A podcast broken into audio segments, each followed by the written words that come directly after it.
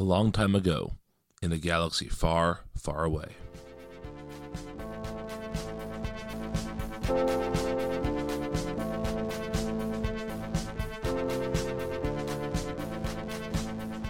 Good evening, Imperials and Rebels. Welcome back to Force Ghost Coast to Coast. My name is Brian. I am joined this week for an in depth look at Revenge of the Sith by my DC3 cast co host, the co host of the Multiversity Manga Club podcast, my friend and yours, Mr. Zach Wilkerson. Hello, Zach. Hey, Brian. How's it going? It's going well. Thank you for being on the show. Oh, thanks for having me. This is not your first appearance on Force Ghost, but your first appearance in a long time. Um, so what we've been kind of doing with these uh, rewatch episodes is sort of setting the stage for when we first saw the movie and maybe uh, any initial thoughts that we remembered from seeing the movie for the first time. So, how old were you when you saw Revenge of the Sith, and um, what do you remember about your first time seeing it? So I saw Revenge of the Sith um, when it was in theaters. I was double checking the day that it came out. So it came out on May 19th. Um, and I think I saw it that weekend um, because my birthday is May 17th. And so uh, to celebrate, me and a, a, bunch of friends went and saw it together. So it would have been just within a few days of it opening. Um, so I guess I was 16 then. Yeah. What year was it? 2005? Five. Yeah. Okay. Yeah. So I would have been 20, just about to turn 23. Uh, 22, about to turn 23. And uh, I too saw it in the theater. And much like Attack of the Clones, I only saw it once in the theater and then did not see it in full again until 2015. That's wild. Um, I guess I should say, and you might find this surprising, but I think we've maybe talked about this before. Um, Revenge of the Sith was the first Star Wars movie that I saw in theaters. Yeah, that that blows my mind. Yeah. Um, yeah, I don't want to tangent too much, but I actually I read the novelization of uh, Phantom Menace, Phantom Menace, because uh, none of my family was like really interested in seeing it, and then I don't know, like when Attack of the Clones came out, I I just like w- was probably at my least interested in Star Wars ever. I mm-hmm. think because uh, I was see, like 13 then. Um, that's where I was when this came out. Okay. Um. Yeah. Uh, that, that's really interesting though. So, had you seen the other Star Wars movies yeah, before you read the yeah, novelization? I had seen them. I well, no. So no, oh, like the originals. Yes, yeah, I had seen. Okay. I had seen like the original trilogy multiple okay. times. Okay, uh, I wanted to make sure your yeah, first I, I dive into Star Wars wasn't yeah. the novelization of the Phantom Menace. No, no, no. I'd watched them all like multiple times. I would, I would like stay home from school sick and watch the whole trilogy at least like every couple of months. that sounds like a great day still. Yeah. Uh, fantastic. All right. So, what do you remember about the film when you first saw it, the first time you saw it? I think I like unabashedly loved it. I thought it was just the coolest, best thing. I think. I don't. I don't.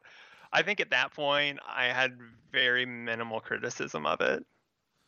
And see, I I think like a lot of people I had sort of convinced myself initially that I liked the Phantom Menace a little bit, but but huh. within a few months I had sort of come down off that, and I absolutely hated Attack of the Clones, and so I think I just saw this film out of a sense of obligation. That like, all right, I've seen every other Star Wars movie. I love the original so much. I have to see this movie, but I really don't care. And I remember liking parts of it more than I liked the other films. But I think I went into this with such a bad attitude that unless it was essentially The Empire Strikes Back 2, I would not have given it a fair shake at the time that I saw it. Um, I will say now, yeah.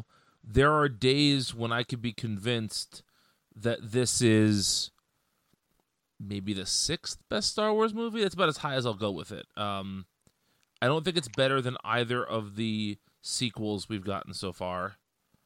I don't oh, think I it... would definitely not. Yeah, definitely not. And I don't think it's better than any of the original trilogy films. Um, I, have got a take on that here in a minute, but is your take going to be that it's better than Jedi? I I was gonna on on certain days I could be persuaded. I I understand even if I disagree, I understand that argument because I think that there are less. Like I think with, with Jedi, you can point to a couple of sort of like big picture problems with Jedi, and I think this Mhm. film has less big picture problems, but a lot more like small momentary problems. Does that make sense? Yeah, I I actually think this movie has its fair share of big picture problems too, which we'll we'll get into that eventually. And I and I did want to like clarify that you know, not that I like don't still have a soft spot for this movie, but when I say like I loved it just you know, without any kind of um, qualification at that time, the the critical eye of my 16 year old self was not great. You weren't comparing it to the Um, great works of cinema. yeah, yeah, and and I I, I very much was um, overcome, swallowed up by the hype and just the grandeur of it all, and I think also just with getting to go see my first Star Wars movie in theaters too, Sure. and it being the last one, you know. Yeah, and that's something I, I maybe will save for the end of the conversation, but I do want to talk about the perception that this was the end of Star Wars movies, hmm uh, because I think that that does color things a little bit here. Um, yeah, So let's let's jump into sort of our notes from the beginning of the film. Um, so I, one thing I did notice lately, and I've been meaning to bring this up with somebody, and since I just noticed it again when I rewatched this film on Monday night, I'll, I'll bring it up with you. Have you ever noticed that in in the opening title crawls, it always ends with four periods in an ellipses instead of three? No, I haven't. I've I have maybe noticed that before, um, but not enough to like recall that by you mentioning it. Okay. Yeah. Um, anyway, there's that. Um, I will I- say that. So go go ahead. I'm sorry.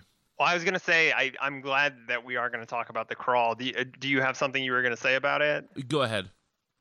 I just think that this is the the weirdest crawl. War. Uh, Yeah, that that that that. Um, but I, there was a line in the in the crawl on this most recent rewatch that I had that I thought was so weird and interesting. Um, it's that I think at the end of the first paragraph it says uh, regarding the the Clone War it says heroes are on both sides, evil is everywhere.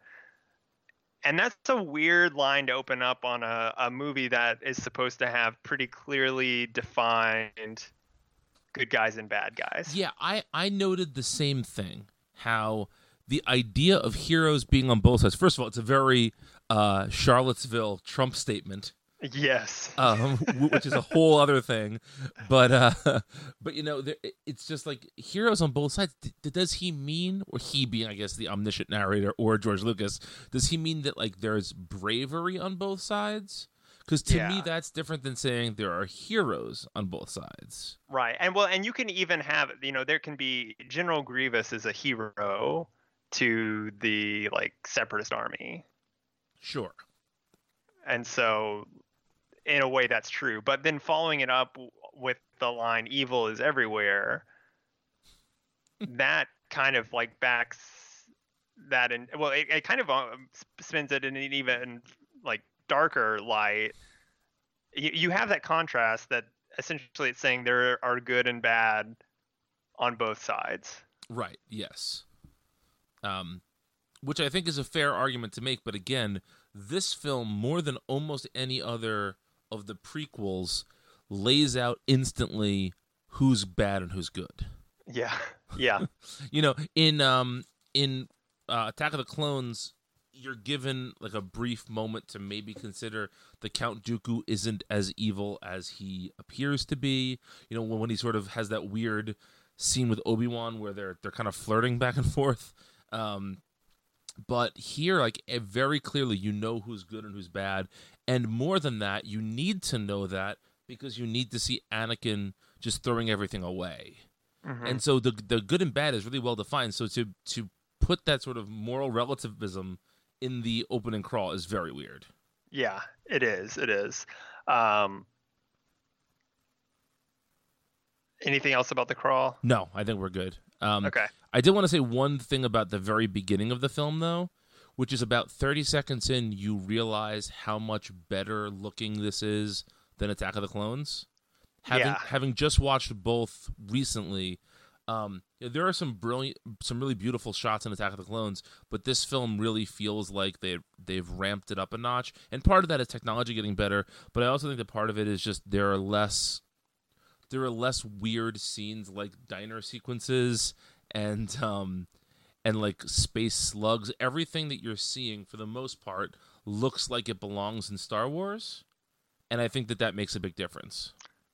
Yeah, no, that opening uh, space sequence is really good, and I remember just being blown away by that the first time, and I think it really holds up. You know, I was thinking about it um, in terms of you know comparing it to the the opening sequence of Last Jedi, hmm and it holds up really well considering you know it's over a decade old now. Yeah, Um, yeah. Um, almost 15 but- years old. Yeah, I know it's crazy. Um, there's a there's some things you know going off the the thing about delineating the good guys versus the bad guys.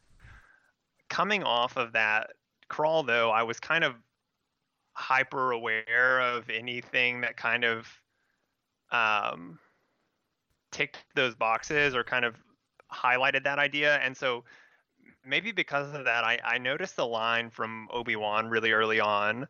Um, it was actually like an exchange between Obi Wan and Anakin, where um, you know they are leading the squad of clone troopers, and um, the clones are kind of getting picked off, and Anakin is like, "I'm gonna go turn around and save them," and Obi Wan is like, "No, don't. They're doing their job."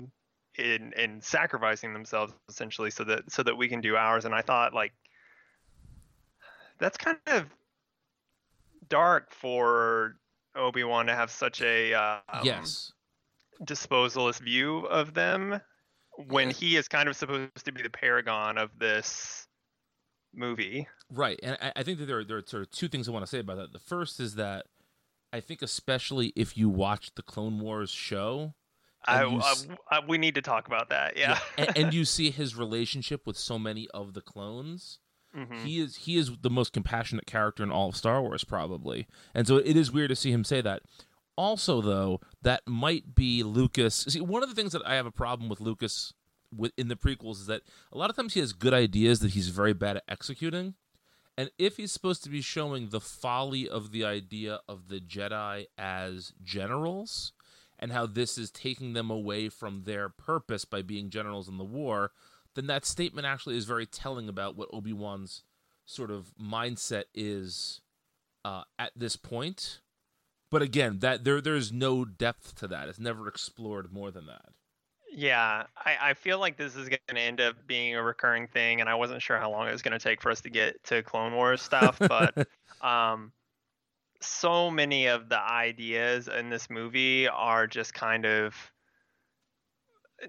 poorly fleshed out, you know, kind of like very shallow concepts that then are later uh, like fleshed out and developed in Clone Wars. And this is actually the first time I've seen this movie since watching the Clone Wars. Eh, Interesting. Okay. Okay. Well, it, it kind of really completely um, reframes the movie, and you almost can't even talk about it or think about it in the same way once you've watched all of Clone Wars. Yeah, I'll agree with that. Um, I, I think that there are a couple of things that, like, for instance, and we're jumping way ahead here. and We'll get to this later, but like the calling of like the moment where Palpatine calls in Order sixty six. Mm-hmm. Knowing the Clone Wars, that becomes a totally different scene. Oh, right, right. You know, things like that for sure. Um, but the, the thing I wanted to say about this sort of initial, maybe like 10 minutes or so from the crawl until when we get into Dooku's chambers is this is the first time since the first I'm going to say since the first 10 minutes of um the Phantom Menace that we see Jedi doing cool shit we haven't seen before. Mm-hmm. Like there's a lot of really good Jedi stuff going on here. Whether it's seeing how adept Anakin is at piloting a ship and like you know basically using a spaceship to pick droids off of Obi-Wan's ship or is just seeing them just really be like at the top of their physical game. While the lightsaber duel at the end of the Phantom Menace is great, that sort of stuff we had seen before. This feels like it's it's another opportunity to sort of highlight what the Jedi could be, and I really appreciate that because and I've said this on the show many times, but like, you know, as a kid, I just thought being a Jedi was the coolest thing in the world. And most of the prequels spend their time telling you that's wrong. And again, I understand why Lucas wants to make that point. I don't think he makes the point very well, though. So I did enjoy watching some cool Jedi stuff happening here.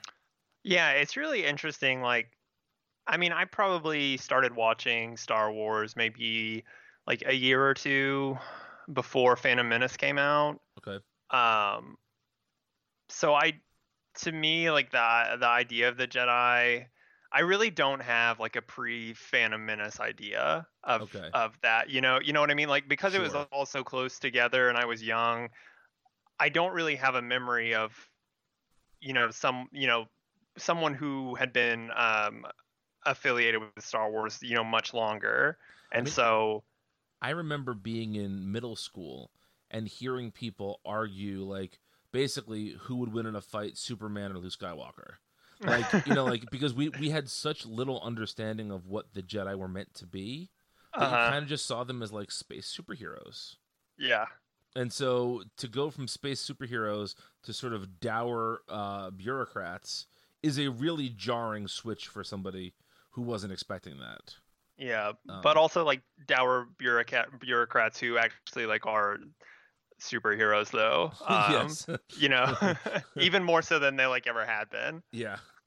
Um, so yeah, uh, I, I do want to point out that uh, this movie early on does most of its silly droid stuff. Like Star Wars is rife with silly droid stuff, but this sort of opening sequence on the ship, R two does a lot of silly droid stuff, Yeah. and depending on your patience for that, that could be very frustrating.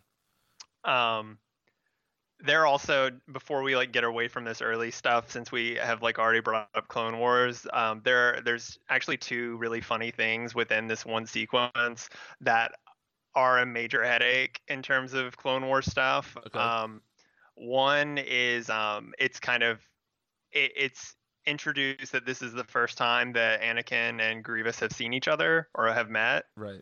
and so because of that and and the the staff who worked on clone wars have like gone on record talking about this. They had to always find ways to keep them from meeting in clone wars even Yeah. if it was just like they were on the same spaceship and a door would slam between them so that they didn't see each other. Um which is really funny uh, that like six seasons of tv show were, were beholden to that one comment. Um but then also there's a really corny line where um, Anakin is, um, you know, bantering with Dooku, and he says something like, "Oh, my powers have doubled since the last time we met," um, which, in the context of the movie when it came out, is like clearly is referring to um, Attack of the Clones Right. Yeah. and and the fight at the end, but. In light of Clone Wars, it's like, oh, he he just saw him like Oh, last week. Yeah. I was gonna say your your powers have doubled in the last ten minutes. Okay. Cool. Yeah. cool story, Anakin.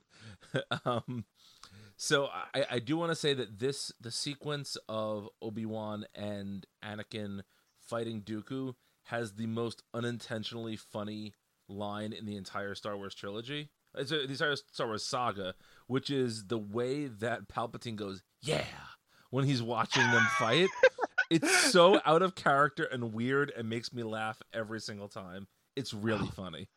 There's a lot of really good stuff in this first like 20 30 minute section. Yeah, um, I had written down like a ton in this first half hour. uh, yeah me too. And and it's really interesting because i think I, i've told you before in regards with jedi i'm not a huge fan of the tatooine sequence at the beginning the Right. han rescue. Hmm um i think it's like too long and it meanders and the comedy is kind of weird and play i don't know i just don't like that section but i like this section and they play similar roles Yes, they do. They Um, certainly do. and one one last thing before we get away from this, I really wanted to send this to you beforehand, but uh, you know, things got in the way. But have you seen the deleted scene from this section of the movie where Anakin talks droid? No. Well, I'll, I'll send it to you after this, and you can watch it. And anyone listening, just Google like Revenge of the Sith deleted scene droid talk or something like that, and you'll probably find it. It's the best. I wish it was in the film. Okay, I can't wait to watch this now. Uh, I just have a couple more notes on this uh, sequence before we move away from it. The first one is that this continues the prequel's absolutely maddening tradition of having nothing villains, and how Count Dooku yeah. In the Clone Wars is a relatively interesting character, but in these two films amounts to a, just a, a, whole handful of nothing, mm-hmm. and he's dispatched with almost no fanfare whatsoever. Oh, and um, it's so sad. Like not sad, but like disappointing. Yes, absolutely. Uh, and so that's not great. Uh, but also, what I think is one of the things that is good about this movie is that, like, the whole movie is basically the slow motion telling of Anakin, like, of Anakin messing everything up, right? Um, mm-hmm. But we, but that's not really telegraphed all that much throughout the movie. He does. There's lots of moments where he is very compassionate and very mindful and very kind, and you see glimpses of what everyone else must have thought of him at various points in the film. Uh, like here, you know, he doesn't want to kill Dooku initially. He insists on saving um, Obi Wan. Like you can see how Palpatine is trying to mold him, and uh, and how he is resisting that at least to some degree. And I think that that that's a real benefit to this film because there are times when it seems like well let me re- rephrase that it's half a benefit to this film because there are times when you can see another path for Anakin but because he isn't always one way or the other he sometimes like violently shifts between tones where mm-hmm. everything's cool and then all of a sudden everything's terrible and he's a petulant teenager. Yeah. Yeah, which I feel like this could go turn into a huge tangent. I don't necessarily want it to, but that is kind of a structurally an issue with the prequel trilogy that has always kind of not always, but maybe maybe like later in life really befuddled me how Lucas chose to focus on a young Anakin as opposed to kind of the idea I think I maybe had in my head from um, A New Hope of an older Anakin. I mean, who, when when you see at the end of Jedi the Force ghosts together, yeah, it, it looks to you like Anakin, and of course, if you've seen it, post special editions or whatever you see now. It's not, yeah. But like I grew up with Sebastian Shaw as old man Anakin, and he looked to be the same age or older than Obi Wan. Right, right. You you saw them as being like of the same age, kind of more equals, um, as opposed to like a mentor mentee relationship, which which I think actually still works. You know, their relationship is really good, especially in Clone Wars. Um, every I feel like that's gonna uh, just a given. Anytime we yeah. say anything's good, it's probably better in Clone Wars. But yeah. um, a, and just the, you know, not to like spend too much time talking about the other movies, but just the choice to start with Anakin as a kid and then as a late teen and then early 20s is where he ends up. The the pacing is just always kind of I, I've thought it's a little strange. I, I've always kind of thought it was strange that Lucas chose to m- make the final turn in the final movie and not have it be kind of the um, the Empire Strikes Back moment of the second film. Right. Right. That Especially I feel like that would give it more time to grow because that's this movie's biggest problem. Yes, and I would say especially that's the case because you would think that like one of the downfalls of doing this story is that you really can't you can't play with the audience's expectation of is he going to become Darth Vader. You know mm-hmm. he is. All of that drama is sucked out of it. So by by pushing it off to the third film, all you're really doing is making everybody in the theater look at their watch and try and figure out when he's becoming Darth Vader. Mm-hmm. Yes, yes. And then when it happens, when it actually happens, and we're getting way ahead here, but it's just at the drop of a dime. You know, it just happens. Yes. Yeah. And, And we'll get to that in a little while. we'll get too. there. Yeah. Yeah. All right. So moving away from this sequence, um, let's see. So I, I had a question, which I guess is somewhat answered in the Clone Wars a little bit, but in this scene, you're wondering how much does General Grievous know? Because the whole war is is this prop that isn't really a thing. It's it's Palpatine creating a false conflict to give himself absolute power. So, do you get the impression that people like Dooku and Grievous are true believers in this? No. I, oh, what do you in Palpatine's actual plan or in No, in the the separatist vision? In the separatist vision, yeah. yeah, I think so. Yeah. And that makes Dooku, them- Dooku especially. Yes, Dooku definitely is. What, what about Grievous? I don't know. Um, I don't even necessarily know if Clone Wars really makes that clear. Um, I, I think so, probably. I don't So- think he actually knows what's going on. I think he. Uh, yeah, I think I think he is a, a believer of the cause. To me, that makes the characters so much more interesting, hmm but I don't know. I just don't know if the movie does enough to make it interesting.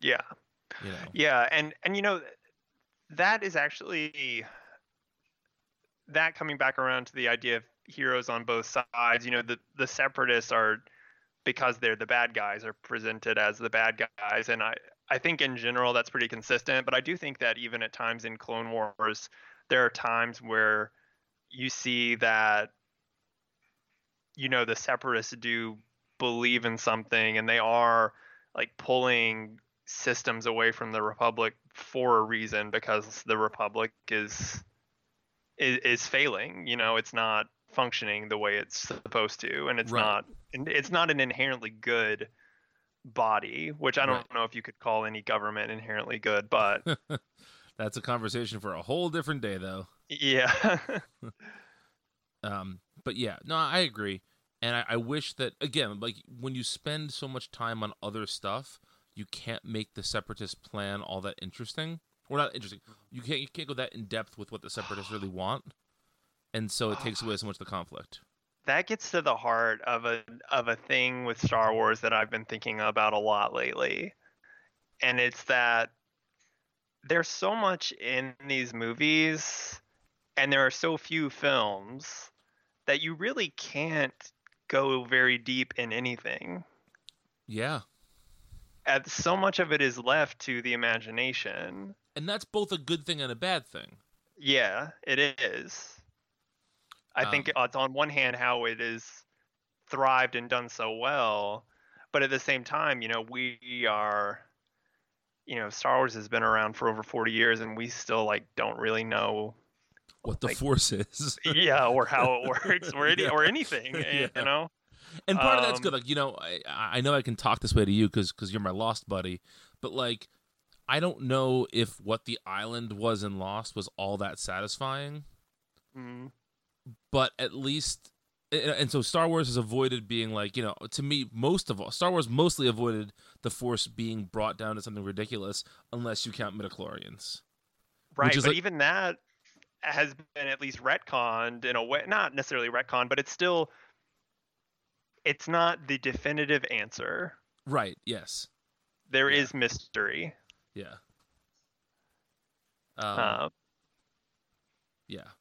All right. So a couple things. I think we're gonna fast forward a little bit here, but I do want to say the second most unintentionally funny moment of the Star Wars trilogy happens pretty quickly after this, which is when uh, Anakin and Padme are talking, and he's like, "You're beautiful," and she's like, "That's because I'm so in love with you." He goes, "No, Oh. I'm so in love with you." Oh yeah. it's it's really it's really bad. I mean, their whole thing is not great. Um, Yeah. eh, I, Yeah. I I don't even know what to say about that at this point. I mean, it just it has to have been Lucas's poor direction at that point. I would Yeah. think. Yeah. Um, yeah, I don't know. Uh, so a couple other like, little, little notes I have here.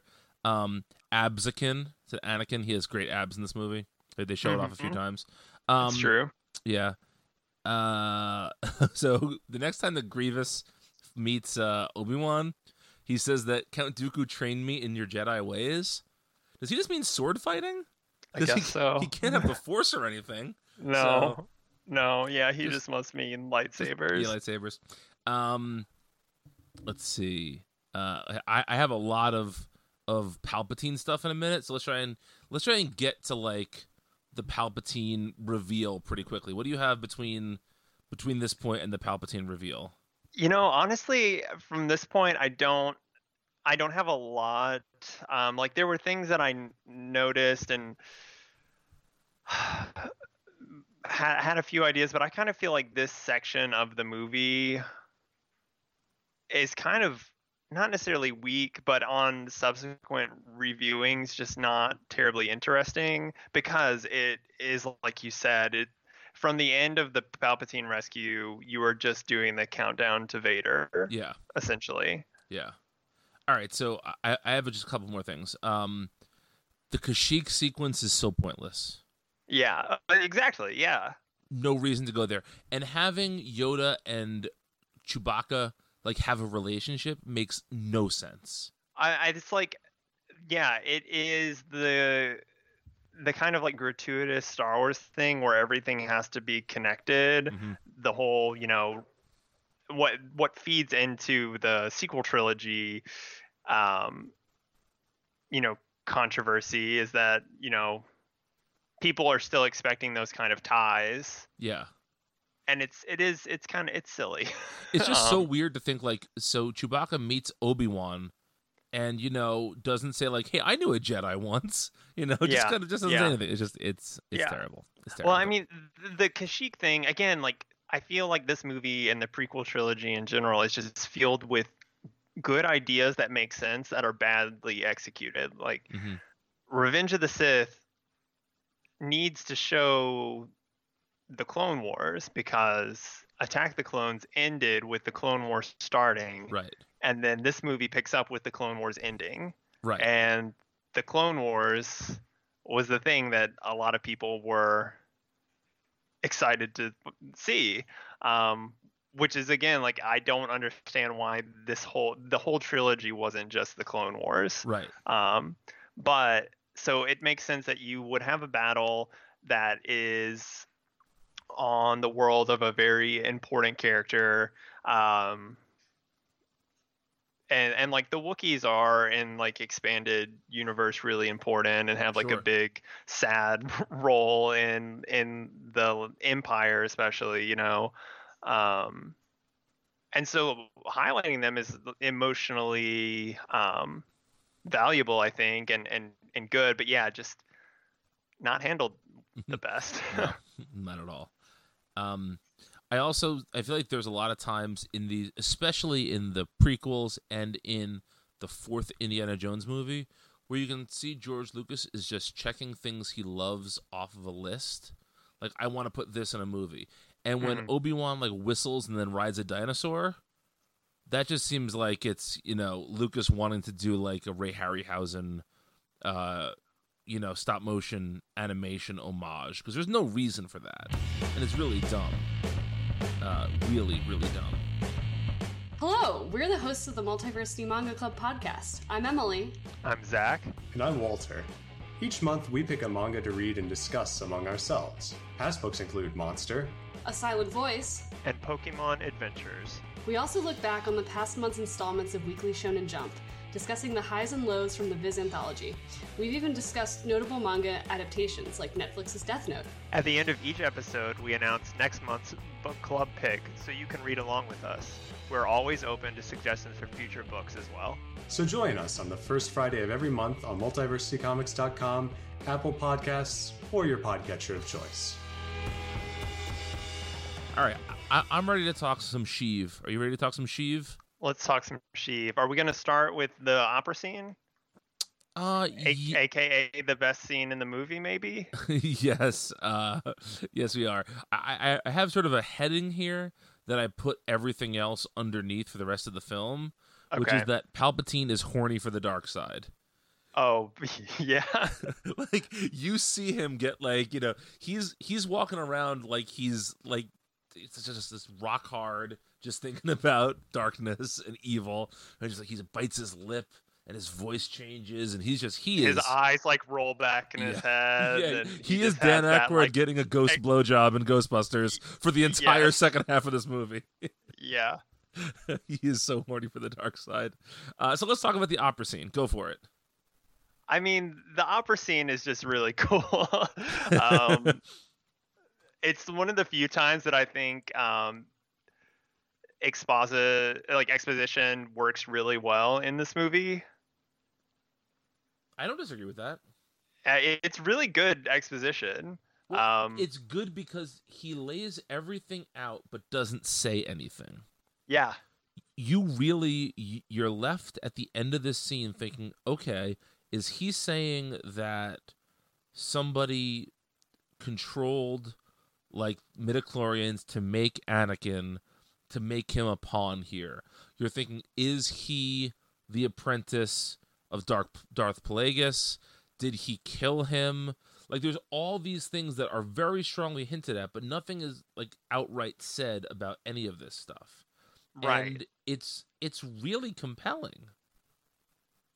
It is, and exactly, yeah, and it's you're right. It even though it is exposition, it doesn't go all the way to just explaining everything and making everything clear, and it's still like a heavily debated thing. Um, you know, there was that uh, Darth Plagueis novel that I think did set a lot of things in stone, but now that's even that's up in the air because of the new uh, continuity, which I think it's good that that's still it's it's okay to have things not explained. Yes, agreed.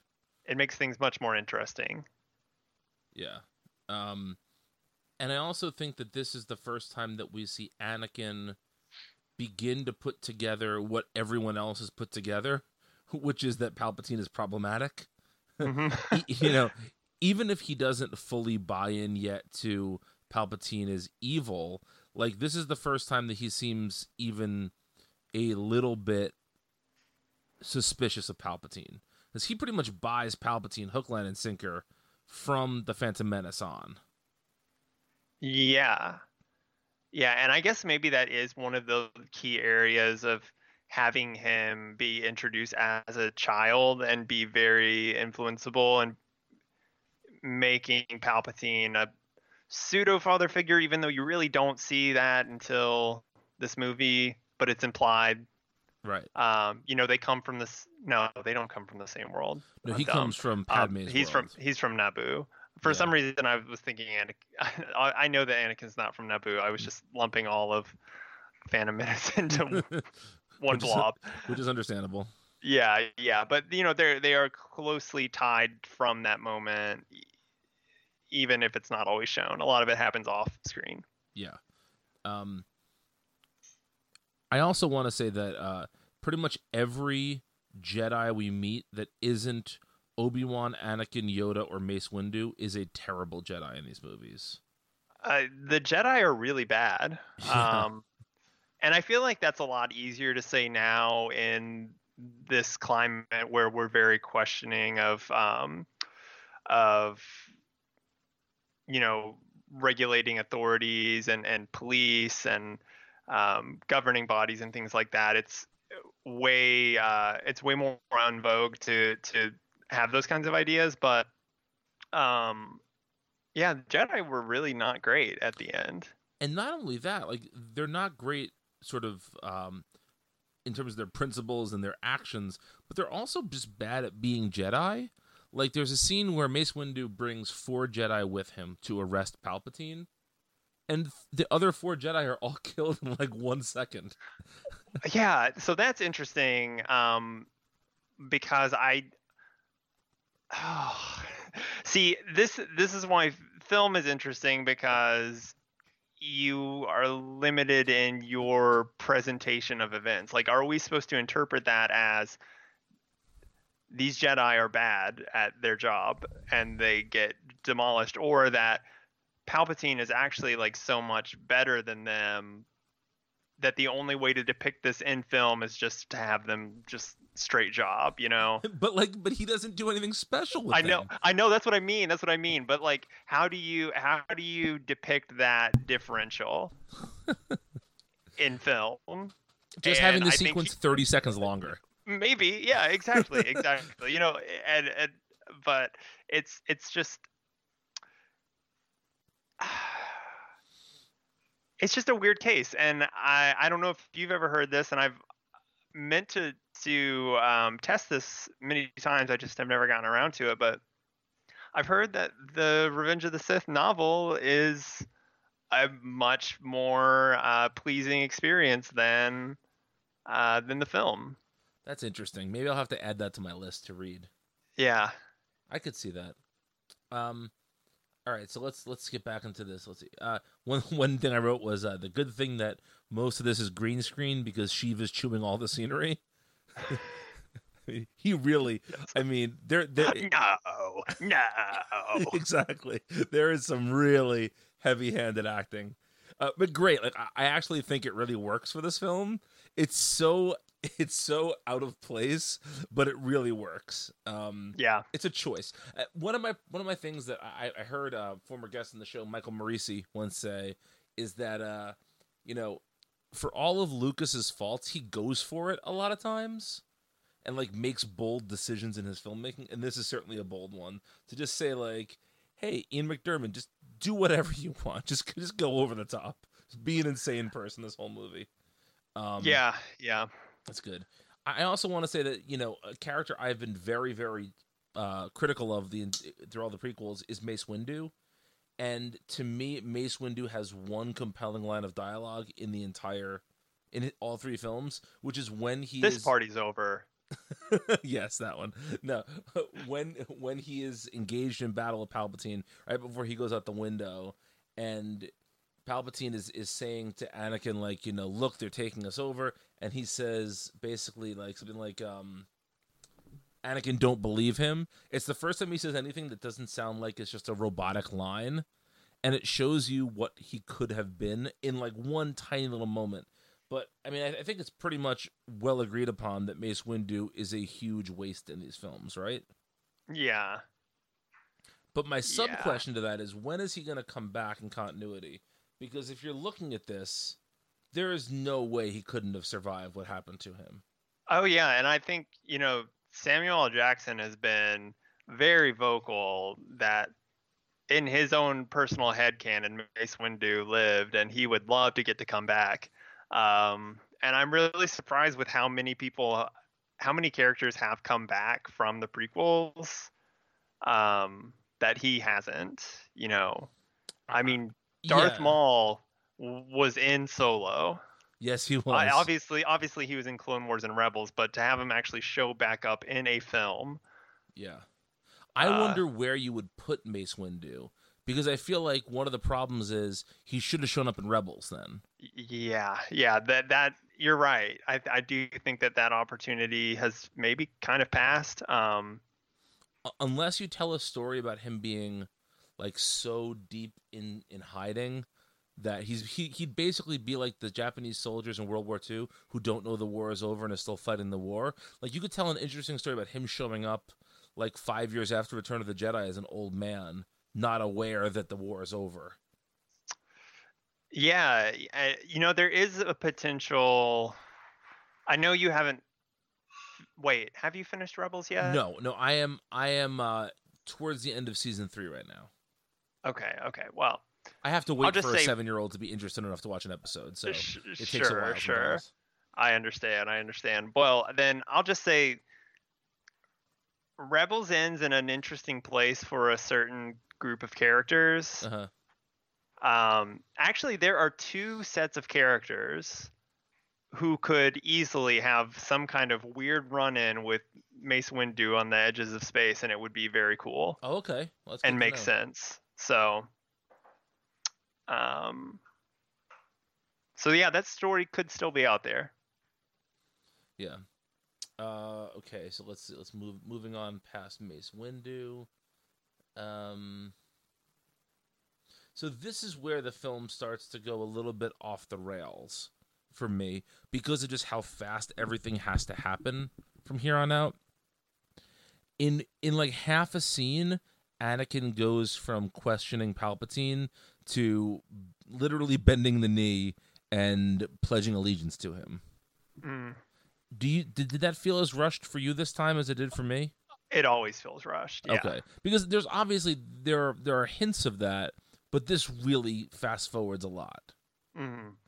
Um, yeah, Yeah, and I mean just the whole motivation to feels unearned, I think I want to say. yes, agreed. Obviously he cares a lot for Padme, but it's it's a lot. It is.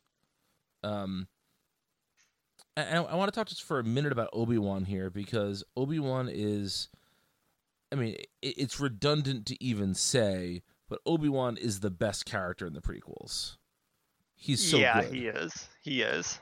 And, you know, even though throughout a lot of this film, things that he was pretty much locked into start to fall apart, he never really loses the faith.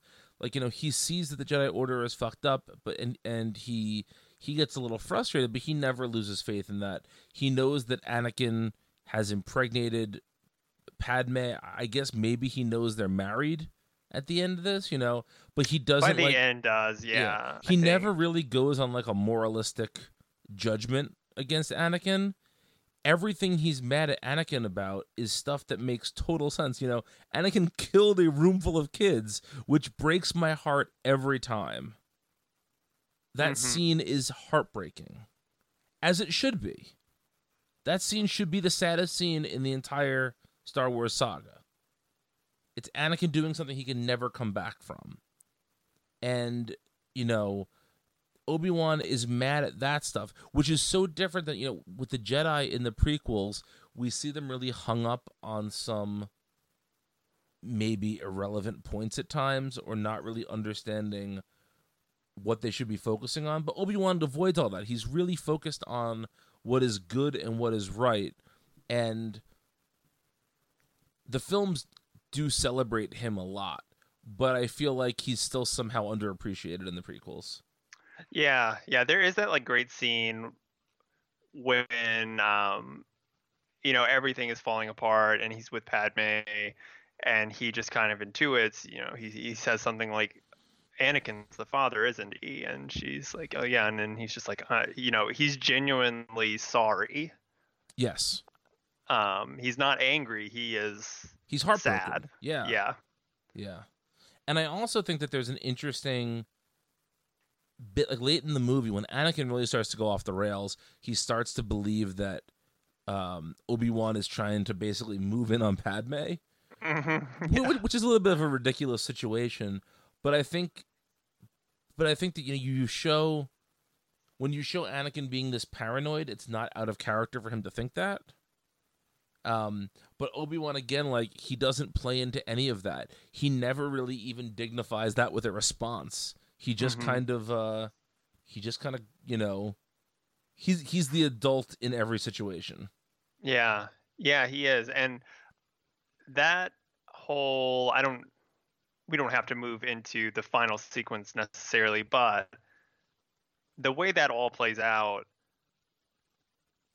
was immensely moving and kind of iconic for my formative teenage years, I think. Um Yep. the no, you know, the whole like you were my brother scene thing. yeah yeah It cut deep. we'll get to that in a couple of minutes. Um, let's see what else do we have in our notes before then. Um, so there's a couple of things here that I want to talk about. The first is that why was Yoda so surprised by Palpatine's Force lightning? I don't know. it seems really silly, especially because we see him fight Force lightning in Attack of the Clones. Yeah, I don't know. It's it's really it's really dumb. Um, but I I do love Palpatine going ass over tea kettle over his desk. That's one of my Yes. favorite visuals in the in this film. Just he falls like such a little kid. I don't know. It's very funny to me. Um, I do want to say also that uh, the initial like uh, transformation from Palpatine into normal dude into the look we've come to know as the Emperor with the wrinkles. He looks like Darth Yogurt. Uh, he looks so bad Yeah. in in in the transformation. Yes, uh, and like w- that that first scene when he's fully transformed and he doesn't have the hood up yet, he really looks like yogurt from Spaceballs. He he has like that that butt crack forehead Yep. that I don't feel like was as pronounced in Jedi. I don't believe it was. Um, and I've actually never fully understood that scene. I mean, I I think what is supposed to be happening is that's what he really looks like through some kind of force magic. He had disguised himself, and he used the force lightning shtick as a way to drop the disguise in a believable way. Is that how you oh, I I have never considered that before. That's actually really interesting. it's just weird it's a weird thing or maybe he didn't always look like that i don't know i if if he didn't i don't know why he let that happen to himself because he he didn't have to keep shooting himself stop, just stop that is that is very true. Um that's a weird it, that that scene was is always kind of uh confused me a lot Yeah, uh, that that doesn't surprise me that that's a terrible scene. Uh, It's like Mace Windu's sitting there like, oh, s- stop lightning yourself, stop lightning yourself. yeah. Um, he also kind of looks like Gary Oldman's Dracula a little bit from the uh, Francis Ford Coppola movie, like old Dracula, a little bit there. Um, uh, I, I want to sort of also lament how useless Bail Organa is in these films. yeah, but I like him there. I like I like what he is there for. I don't disagree. I just think you could have made the character far more interesting. Yeah, yeah, man, it is wild how many incarnations of this Jimmy Smits, um, Bail Organa has since like, gone on to like found the rebellion. I don't know if you like are familiar with the the Force Unleashed video games. Uh, no, but Um, I, I, I'm I'm familiar with that. He's a major character in it. Yeah, yeah. So that was like the pre. That's like the Legends founding of the rebellion, and he plays a big role in that, and and helps with that. But then we get that all over again in Rebels. Yep. Um, and he, I, I don't know if you've read the Leia Princess of Alderaan novel. I've I've not no. he he is obviously very important in that. And then he's in Uh-huh. Rogue One too. Yeah, you're right. You're right, and I think he shows up in Clone Wars some as well. he does, yes. Yeah, he is everywhere. Yeah. Um, and really does nothing in these films of of real consequence except you know what what he's what he's there to be he and and Padme are sort of the only members of the of the Senate who see something wrong with what's going on or at least the only ones that we are introduced to that see something wrong. And so unfortunately his character just becomes the loyalist character. You know he's Mhm. just there to help Yoda. He's just there to help with Leia. Like he doesn't we don't get much about what makes Bail Organa tick. Yeah, although I do actually think that that scene where he is um, trying to get to the Jedi Temple and the the kid runs out, the Yeah. the like Padawan, yeah and he's fighting the clone troopers, and he like Bail is just kind of like, what is going on here? yes Um, that's a really a good and effective scene. Yes, agreed. Agreed.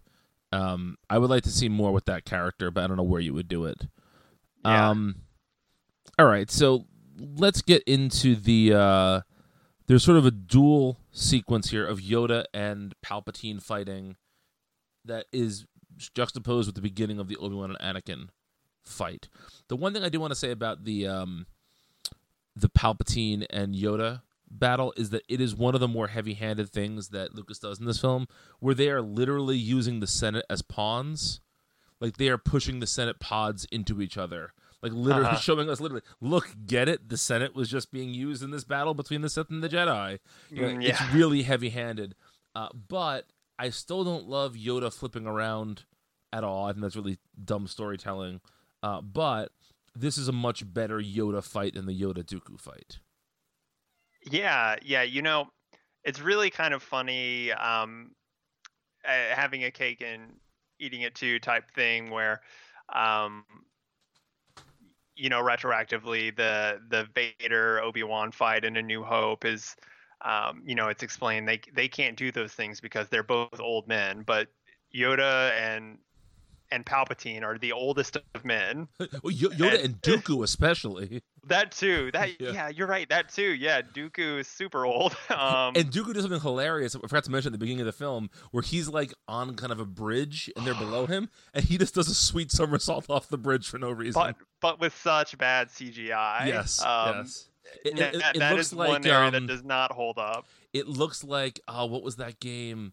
It's like the most beloved SNES game ever. Chrono Trigger. It's a Chrono Trigger effects. I see what you're saying. Yeah, I can see it. Yeah, Yeah. yeah, I I was thinking not quite as bad as the scene in um, Matrix Reloaded with all the Neo clones that Okay. look it looks like a PS2 game. Yes, yes, Um, absolutely.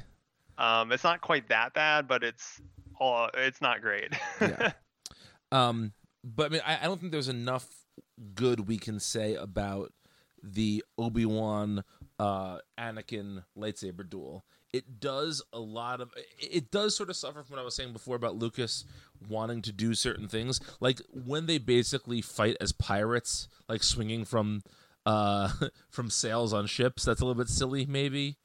But there's so much um energy and emotion in this lightsaber duel that it it feels like it's worthy of its place in the saga.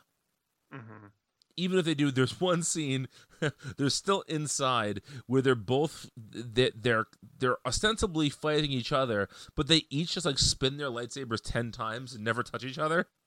Love that. Yeah, some ex- I wrote down excessive spinnies.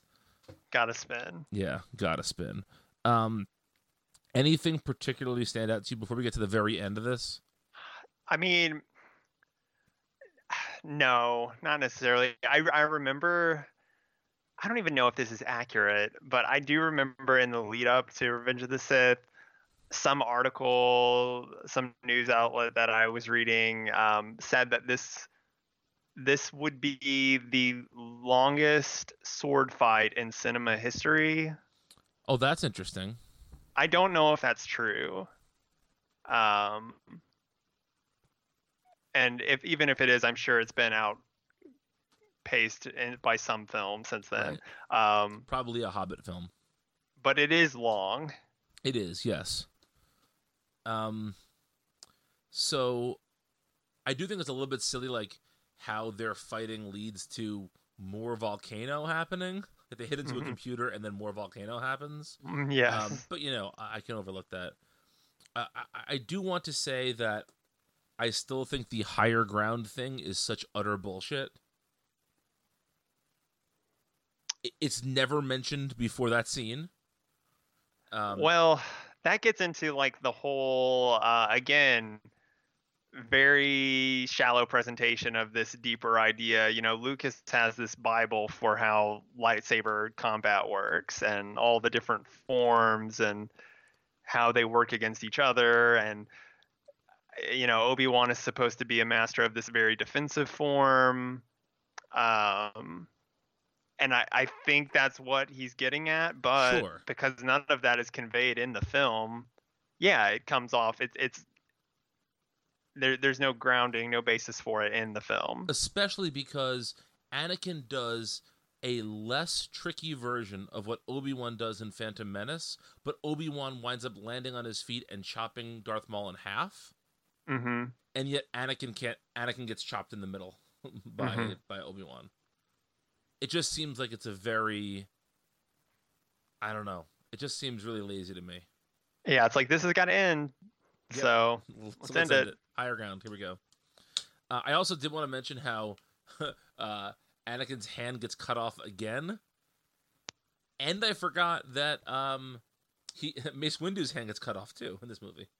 Yeah, it does. yeah, and just so loves people losing hands. he does. Yeah, and so that again is kind of one of those things that's like, well, you know, I guess it didn't have to happen because we didn't know what parts of Vader. We knew like his hand was robot. Oh, and And Dooku loses his hands too. Sorry, Dooku also You're- loses his hands. You're everybody. oh, there's probably some kind of metaphor there. Yeah.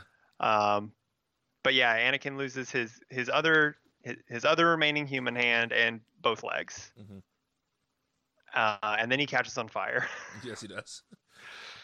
Uh, in a very, very. I think that was the scene that I think earned that movie a PG-13 rating, and Yes. it was the first PG-13 Star Wars film. 'Cause he looks pretty gnarly at the end of that. Yeah, he's he's rough. So I, I had an interesting thought here, which I had never thought of before this rewatch, which is like if you're looking at the universe as a whole, you need Darth Vader to live because you need him to eventually betray the Emperor. But would the Emperor have been able to do as much as he did if Obi Wan had killed Anakin here? I I I think so probably. I I feel like a lot of subsequent Star Wars media has just shown that, um, especially the comics, um, the current comics, Mhm. and and Rebels to a degree too, with like the Inquisitors and things like that. That um, Palpatine had he had other options lying in wait all the time. Um, So And that's another thing that I think is a big change between how folks of your age saw Vader versus how folks of my age saw Vader. yeah, Vader was like the scariest character in the world to me. And the only time outside of the original trilogy where he even began to approximate that is in Rogue One. Right, right. Yeah, I mean, he is a great figurehead. And he is, you know, very, very scary and, and powerful, but uh, Palpatine was a propagandist and he could have probably turned anyone into that type of figure. Yeah. Um all right, so I, I just have a couple of last questions, comments for you. Do you have anything else before I get into these last ones? Um, not not necessarily. Um, no, not really. Okay. Um so the the no is still so dumb. Still yeah, so but now bad. it, now it's in two movies too. yes it is. Uh terrible. Wait, is it in Jedi also now? Yeah. That's what I thought. Yeah. Um okay, so here are my last two questions, which one of which is not important and one of which is very important to me. The non important one is why does Bail Organa just say to wipe one droid's memory and not both? I I don't know. I does he not say to wipe both their memories? He just says wipe the protocol droid. I guess because uh, no one can understand uh, R2, R2? Maybe. but you would think that R2 would just then be like, "Oh, C3PO, your mind was just wiped. Here are all the things you forgot." Yes, exactly. It's very dumb. But here's my real question. So, one of the big inaccuracies between the prequel trilogy and the original trilogy is in Return of the Jedi, Luke asks Leia, What do you remember about your mother? Your real mother. And she says she was very sad and whatever. Uh, yeah. And here we see Ad, uh, Padme die, right? Yeah. But the thing that Padme says right before she dies, she says to Obi Wan, "There is still good in him," and I feel like we're supposed we're led to believe that she's dying because she's dying of a broken heart because she's so betrayed. But if she can still see there's good in him, then why is she not fighting to keep living? So that's a great question, and this is like just I, I think kind of inexcusable uh, proof that Lucas just was going off the rails at this point. He he knew what he had already written in those Yes. other movies and purposely chose to contradict himself by writing himself into this hole. And Yeah. I, I yeah, I don't get that at all. Yeah, and it, to me, it just it it was it could have been very easy to show her as having this like terrible childbirth, and she's Mhm. and she's essentially a sad old woman the rest of her life. Nobody would have questioned that. That could make sense. Yeah. he paints himself into this corner that just it, it just it drives me crazy. Yeah, I mean, it's like he decided that Anakin needed, she needed to die for Anakin to really be Vader, But here's the thing. and to, for him to think that he did it. But Anakin, but that already happened. Sh like Palpatine still lies to him because he didn't kill Yeah. Padme, and Palpatine doesn't know at that moment if if Padme is alive or dead. Yeah, I mean, I guess if there was any chance that she was alive, he would go look for her. Um, and he, you know, he didn't look for the kids because he thought she was dead. He didn't even know that there were two kids. Right. even if he had thought to look for kids. Um, but again, like that's still a hole that that Lucas wrote himself into. Yeah. He could have planned it differently from the beginning and not had to do that. And I'm really surprised that he didn't uh, retroactively change Jedi to reflect that. That's actually a really good point. Yeah. And we don't even know up until that scene, we don't know that Leia knew she was adopted. Uh huh. That's never established, you know, earlier in the films. The only reason we know that is because Luke says your real mother. Right. It's all just very odd. Very, very odd. Last thing I want to talk about is um sort of the idea of this being the final Star Wars movie. I, I guess we should say also we get a little bit of Qui Gon at the end. They mention Qui Gon always found a way to commune from beyond the grave or whatever, and that gets fleshed out Yeah. again more later in other media. It does. Um, but again, it's still something that I think is like kind of heatedly debated, just heatedly debated, just because like everyone else who does that trained beforehand, and he just kind of did it. Right? Yeah. Um, which like again, who who cares? We don't know how this stuff works. It, Well, did have you matter. read Have you read Master and Apprentice yet? No, I haven't So, actually. I've read Master Does and it get Apprentice. into it? a little bit, and I'm halfway through Dooku Jedi Lost right now as well.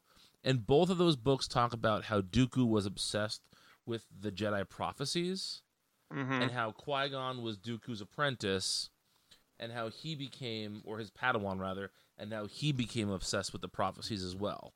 So uh, they're laying groundwork for him possibly having exposure to this idea beforehand. But again, it is like you said, it is sort of uh it's just sort of thrown there at the end of this movie. Man, I have not even heard of Dooku Jedi Lost until an- this minute. It's an audio only book. Uh, yeah, I'm looking it up right now. I saw it. See, it, it hasn't been out that long, but I had not even heard about that. One of the major characters in it is Sifo Dyas, who's Uh-huh. mentioned as the Jedi who commissions the clone army. Right, right. And so there's a lot of interesting stuff happening in it. Um, but yeah, check those out. They're both they're both worth reading, I'd say. Okay. Um, all right, so so last thoughts here. You know, when this movie ended, I think we all were led to believe through interviews that Lucas always saw this as a nine-part saga. But I think the poor reception of the prequels, even though they were financially very successful, I really felt like there would never be episodes 7, 8, and 9. Mhm. And so this felt like the true end of the Star Wars films. Did you feel that way when you saw it? Yeah, yeah, I did. I didn't expect to get anything else. Um, only because the expanded universe had already kind of filled that out. You know, we already had the Thrawn trilogy, which was the sort of de facto Right. seven, eight, nine. Um, and I never expected the kind of um, you know reboot restructuring of continuity that we got that would have allowed us a new 789 so I mean, the idea of rebooting in 2005 was still somewhat novel. it it was if unless you were uh, in terms of film yeah Yes. i mean we we had you know different incarnations of like superhero characters at that point but not within uh, something like star wars No, no, certainly not. And you know, th- there are still a lot of. Uh, you could still make the argument that anything that was rebooted was never seen on screen, Mhm. and so it's not as big of a deal as like you know we joked about watching all the Terminator movies uh, recently. You and I. Yeah, and like yeah. that, those have been rebooted on on screen many, many times. But those films Mhm. were never quite Star Wars in terms of how beloved they were. Oh, yeah, definitely not. Um, but so like taken as a whole, I think this film more or less works. But I couldn't help but th- have this thought when I watched it last time.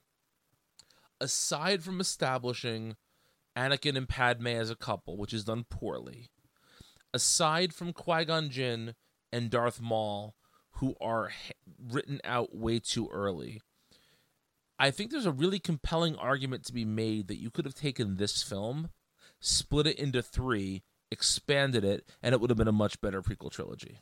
Yes, like 100%. Um, yeah, I, I definitely agree.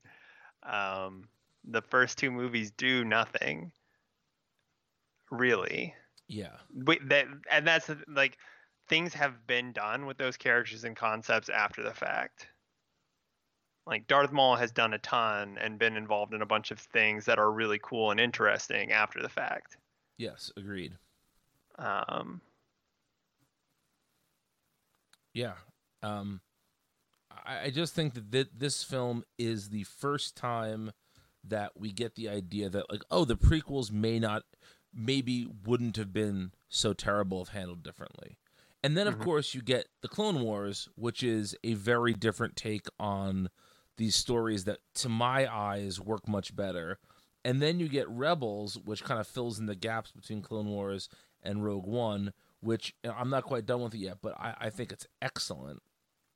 And, you know, you're just left with a much deeper, much much more enjoyable, much much more satisfying series when you take those things in than you do without them.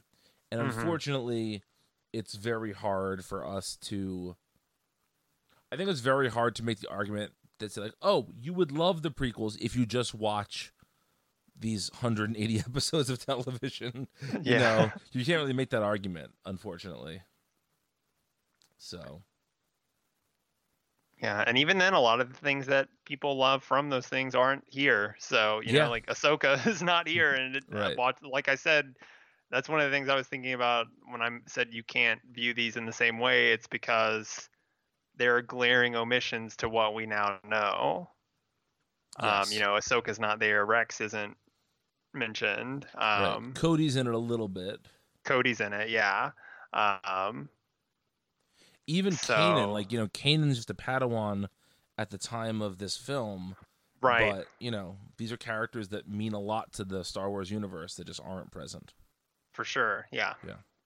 Well, Zach, where can folks find you if they want to hear more of your uh, wonderful opinions and Maleficent voice? Um, they Melliflu- can listen. Maleficent, Maleficent voice. Um, I am the bad boy of the DC3 cast, so you, You can are. find me there. um, and you can find me uh, monthly at the Volta- Multiversity Manga Club. Um, I'm doing weekly a weekly binge of One Piece for uh, Multiversity.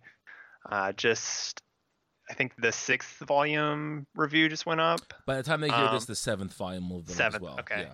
Okay. And um, yeah, Yeah. Uh, as always, you can find me on Twitter at Brian Needs a Nap. I'll be back in uh, a couple of weeks with Matt and Liz. We're doing our Rampant Speculation Episode 9 episode, where we're just going to talk about sort of random theories we have and things we think about Episode 9 without knowing too much about it. And uh, as always, remember the Force will be with you.